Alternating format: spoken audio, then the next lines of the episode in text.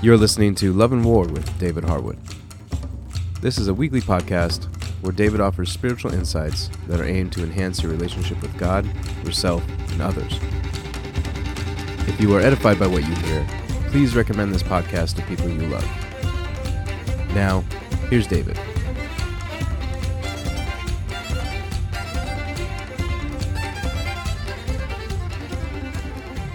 Please bear with me. I want to reframe the outlook of these meditations. Here we go. The Bible teaches that humanity is important to the Creator. God witnesses human words and thoughts. That which we say to others, that which we think and speak about others can please or displease God. He wants them to experience your love. The same thing is true about how we view and speak about ourselves. We are tasked with constructing an inner narrative which blesses God. This will help us relate to Him, ourselves, and others. Incidentally, this will be good for us. Incidentally, well, yes, I'm seeking to encourage us to develop a godly, holy inner narrative. Pursuing a holy inner narrative falls under the category of seeking first the kingdom of God and its righteousness. Listen to this Matthew 6, verse 33. But seek first his kingdom and his righteousness, and all these things will be added to you. This verse specifically refers to material provision. However, the principle holds. As we seek to honor our Lord in our meditations and words, what we need for emotional and social health will be added to us. The scriptures contain an enormous amount of instruction about what we say, to whom we should say it, and how we should speak. It is plainly taught that our speech to others is to be strategic. Our capacity to communicate is part of the image of God and should be wisely stewarded. Jeremiah 23, verse 29, it's written that God's word is like a hammer. And one of the earliest verses that was hammered home to me is Ephesians chapter 4, verse 29. Here it is in some of its context from the Lexham English Bible. No rotten word must proceed from your mouth, but only something good for the building up of the need, in order that it may give grace to those who hear. And do not grieve the Holy Spirit of God, by whom you were sealed for the day of redemption. All bitterness and rage and wrath and clamor and abusive speech must be removed from you, together with all wickedness. Become kind toward one another, compassionate, forgiving one another, just as also God in Christ has forgiven you. Ephesians 4, verses 29 through 32. This is a guide for purposeful interpersonal communications and relationships. It is also applicable to intentional interpersonal communication and relationship. What is true of how we are called to relate to others in God's presence is a key to how we are called to relate to ourselves. We exist in His presence, and His Spirit is manifestly present in us. The Lord is pleased when our thoughts about others and the words we speak concerning them are loving and edifying. Here are two relevant questions. Is God pleased when our meditations and words about ourselves are loving? Does He want us to treat our own souls in a way that He forbids when we interact with others? This section from Ephesians 4 is a potent guide that has immediate relevance to our topic. Let's look it over take it apart, and apply it. Here is a quick overview. This selection of scripture begins with a prohibition, immediately leads into positive redirection, points the disciples to their relationship with the interactive spirit, and reminds them of their eschatological hope. Then it immediately reorients into another prohibition, which leads into positive exhortation pointing the believers to the goodness of God in the Messiah. No rotten word must proceed from your mouth, but only something good for the building up of the need, in order that it may give grace to those who hear. and do not grieve the Holy Spirit by whom you were sealed for the day of redemption. All bitterness and rage and wrath and clamor and abusive speech must be removed from you, together with all wickedness.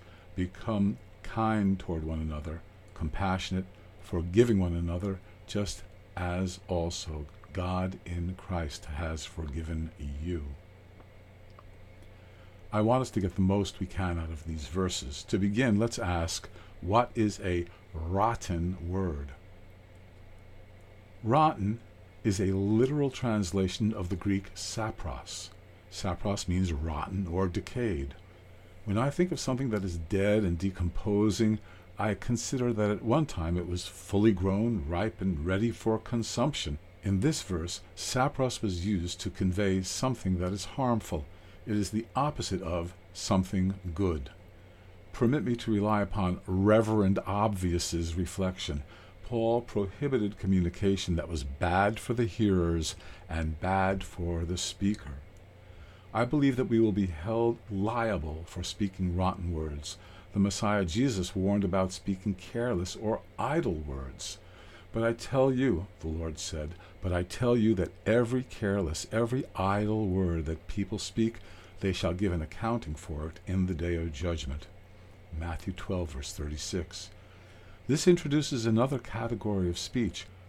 Idle words are merely ineffective.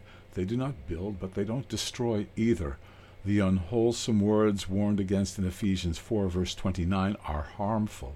They tear down. They do not edify. They hurt. They do not heal. If worthless words are to be a criteria for judgment, how much more shall words that wound? This has relevance to the way we speak to ourselves. This provides a meaningful caution to the manner we think about ourselves. Our inner words need to be wholesome. They need to be good. Paul wrote that they need to be timely, too. Do you know that some advice may be good in one circumstance and not in another. A parent may be encouraged to engage in tough love and end up breaking a child's spirit. Another child may need to know boundaries and the consequences of their actions. Here are a couple of thoughts. Do you remember when Israel was told to go and possess the land and then they chickened out? There was a time limitation on that word. When they decided, based upon earlier direction, to go and try to conquer on their own, they suffered defeat. You find that story in Numbers 14, verses 39 through 45. Their timing was way off by about 40 years. They were acting upon a word that was once vibrant, but was now a rotten word. It would have been a disaster if Abraham decided to follow through with the prior divine calling to sacrifice Isaac. There was a more immediate command he needed to heed. There was an earlier instruction from a previous visitation he needed to ignore. The preceding word was no longer relevant. We need to make certain that our words are appropriate and fitting the immediate need. Telling a broken hearted penitent to repent may have been relevant 20 minutes earlier. The same word can permanently break an already fractured soul, or quench the hope of the grieved. Of the Messiah it is written, A bruised reed he will not break, and a dimly burning wick he will not extinguish. Isaiah chapter 42, verse 3a. Let's follow his example. We are wise if we ascertain and ensure that our current meditations and self talk fits the immediate need. What makes a word something good. Amongst other things, it is suitable for the immediate situation. Discerning the situation may be dependent upon the leading of the Holy Spirit, the clear instruction of the Scriptures, and, in more extreme examples, the counsel of the believing community. This has relevance to how we speak to ourselves. Note the fruit of our lips that outlived its ripe season might have rotten consequences if eaten beyond its due date. Consider yourself in the midst of your own circumstances. What is the true immediate need? Do you know? To understand that takes time spent in the Scriptures and His presence. Please pray once again, let the words of my mouth and the meditation of my heart be acceptable in your sight, O Lord, my rock and my redeemer. Love and War is written and presented by David Harwood. Editing is by David and Sammy Avino, who is also the producer and technical advisor for the podcast. David is the pastor of Restoration Fellowship in Glen Cove, New York, and the author of the books God's True Love and For the Sake of the Fathers. Purchase copies of David's books, please go to loveofgodproject.org.